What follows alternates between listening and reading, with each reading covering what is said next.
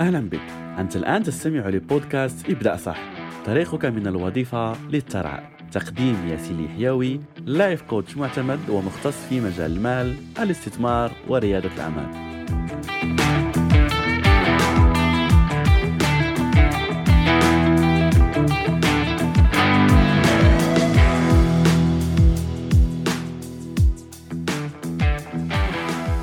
السلام عليكم ورحمة الله. أهلا بك من جديد. لازلنا مستمرين في برنامج الوفرة المالية وأتمنى تكون تستفيد من هذه الحلقات وأن هذه المعلومات تضيف لك إضافة جيدة وإيجابية في حياتك. وتبدأ يعني الأفكار تتضح لك أكثر وأكثر مع تقدمنا ودخولنا يعني الآن. فالثلث الثاني الحمد لله يعني أنهينا آه، الثلث الأول ولا العشر الأوائل من شهر الكريم. فدعواتي لك يعني أن بالقبول الصلاة والصيام والقيام وعلى أنك تستفيد من طاقة رمضان فيما تبقى منه في العشرين يوم المقبلة بإذن الله. حلقتنا اليوم ستكون حلقة كذلك إن شاء الله متميزة عن موضوع جد جميل وسنبدأها بسؤال. هل سبق لك ورأيت شخص وصل للثراء ولا الوفرة من الوظيفة؟ يستحيل يستحيل على أن تلقى هذا الشخص الا لو كان شخص مختلس. وحتى في هذه الحالة فهو سيكون دائما يعني عايش في صراع وعايش في مشاكل وخوف ورعب. وهذا يعني ليس له أي علاقة لا بالثراء لا بالوفرة لا بالحرية لا بأي شيء. فبالتالي خلينا نختصر ونقول لك على أنه إن كنت تعتمد على الوظيفة ولا عندك هذه الفكرة على أنك تبقى في الوظيفة لكي تصل للثراء فللأسف أنت مخطئ. الوظيفة ممكن توصلك للثراء في حالة واحدة. إذا استغليتها صح.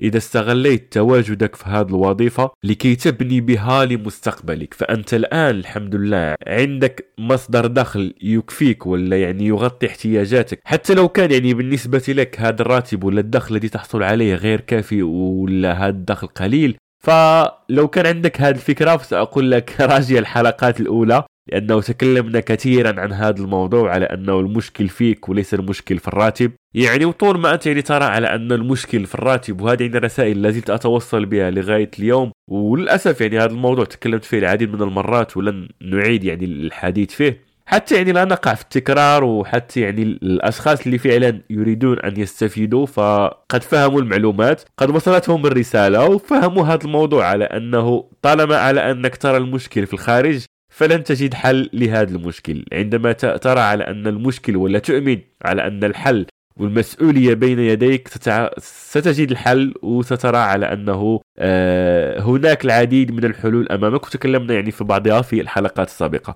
فأول شيء سأطلبه منك في هذه الحلقة على أنك تكون ممتن لله عز وجل. خذ لك دقيقة دقيقتين بعد نهاية البرنامج. واكتب عندك هذا يعني وسأذكرك به يعني في نهاية الحلقة. على أنك عندك الآن دخل هناك العديد من الأشخاص ليس لديهم دخل هناك العديد من الأشخاص يعانون من فقر. أنت الآن يسر لك الله سبحانه وتعالى الحصول على دخل ويسر لك الله سبحانه وتعالى توصل هذه المعلومات التي أشارك معك لكي تبني بها مستقبل أفضل لكي تصل بها. لو طبقت هذه المعلومات أنا متأكد مليون في المية لأنه هذه قواعد كونية وقواعد ثراء ستصل ممكن تصل بعد سنة ممكن بعد سنتين ثلاث سنوات عشر سنوات على حسب نسبة تطبيقك على حسب الهدف الذي عندك على حسب الأمور ولا الأهداف التي تريد أن تحققها وطريقة آه، تدبيرك لهذه الأمور. نسبة ادخارك والعديد يعني من الأشياء التي نناقشها في هذا البرنامج. فكل هذه يعني يعتمد عليه آه، عدد سنوات ولا آه، عدد شهور ممكن لستوصلك للهدف الذي تبحث عنه. لكن كن ممتن.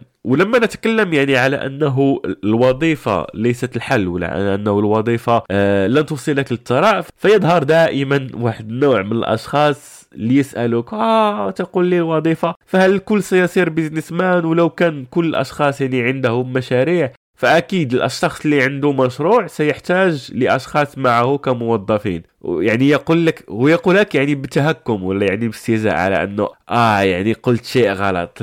خليني أقول لك على إنه السؤال صح والجواب كذلك صح لأنه لما نقول لك على أنه الوظيفة ليست هي الحل ولن توصلك للثراء فأنا أقصد بها على أنه الوظيفة وحدها. فلا بد على أن أقل شيء يكون عندك الاستثمار وذلك أضعف الإيمان لأنه آه، المشروع ولا عقلية ال business man فليس بالضرورة يعني فكرة مشروع. هناك العديد من المفاهيم وخصوصا يعني في العصر الحديث من بينها الاستثمار من بينها أكيد المشهور هو رائد الأعمال ولا يعني صاحب المشروع يعني تكون أنت صاحب المشروع. لكن هناك يعني شركات جديدة خصوصا يعني الشركات الحديثة يعني خصوصا الشركات ب structure جديدة أصبح فيهم يعني رواد أعمال داخل الشركة كموظفين يعني ممكن تكون رائد أعمال داخل الشركة ما يسمى بال intrapreneur.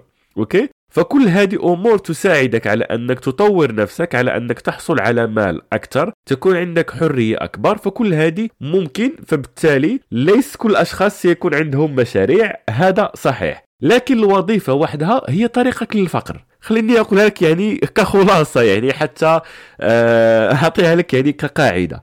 وخذ عندك هذه المفاجأة. حتى لو كنت صاحب مشروع وهذا المشروع هو دخلك الوحيد فأنت للأسف على عتبة الفقر وهذا يعني في فترة كورونا عبرة. العديد يعني من أصحاب المشاريع اللي كانوا يعتمدوا 100% على هذا المشروع اللي كان عندهم ويعني أشخاص يعني كانوا ممكن مليونيرات ولا يعني آه، مشهورين إلى غيرها. لكن في فترة كورونا يعني لما كل التجارات وكل الأمور يعني وقفت ما عدا يعني بعض التجارات ممكن للأكل آه، الشرب يعني الأشياء الضرورية والأشياء الرئيسية وحتى يعني التجارة الإلكترونية ويعني وبعض المجالات اللي بقت يعني مستمرة. حتى في هذه الظروف.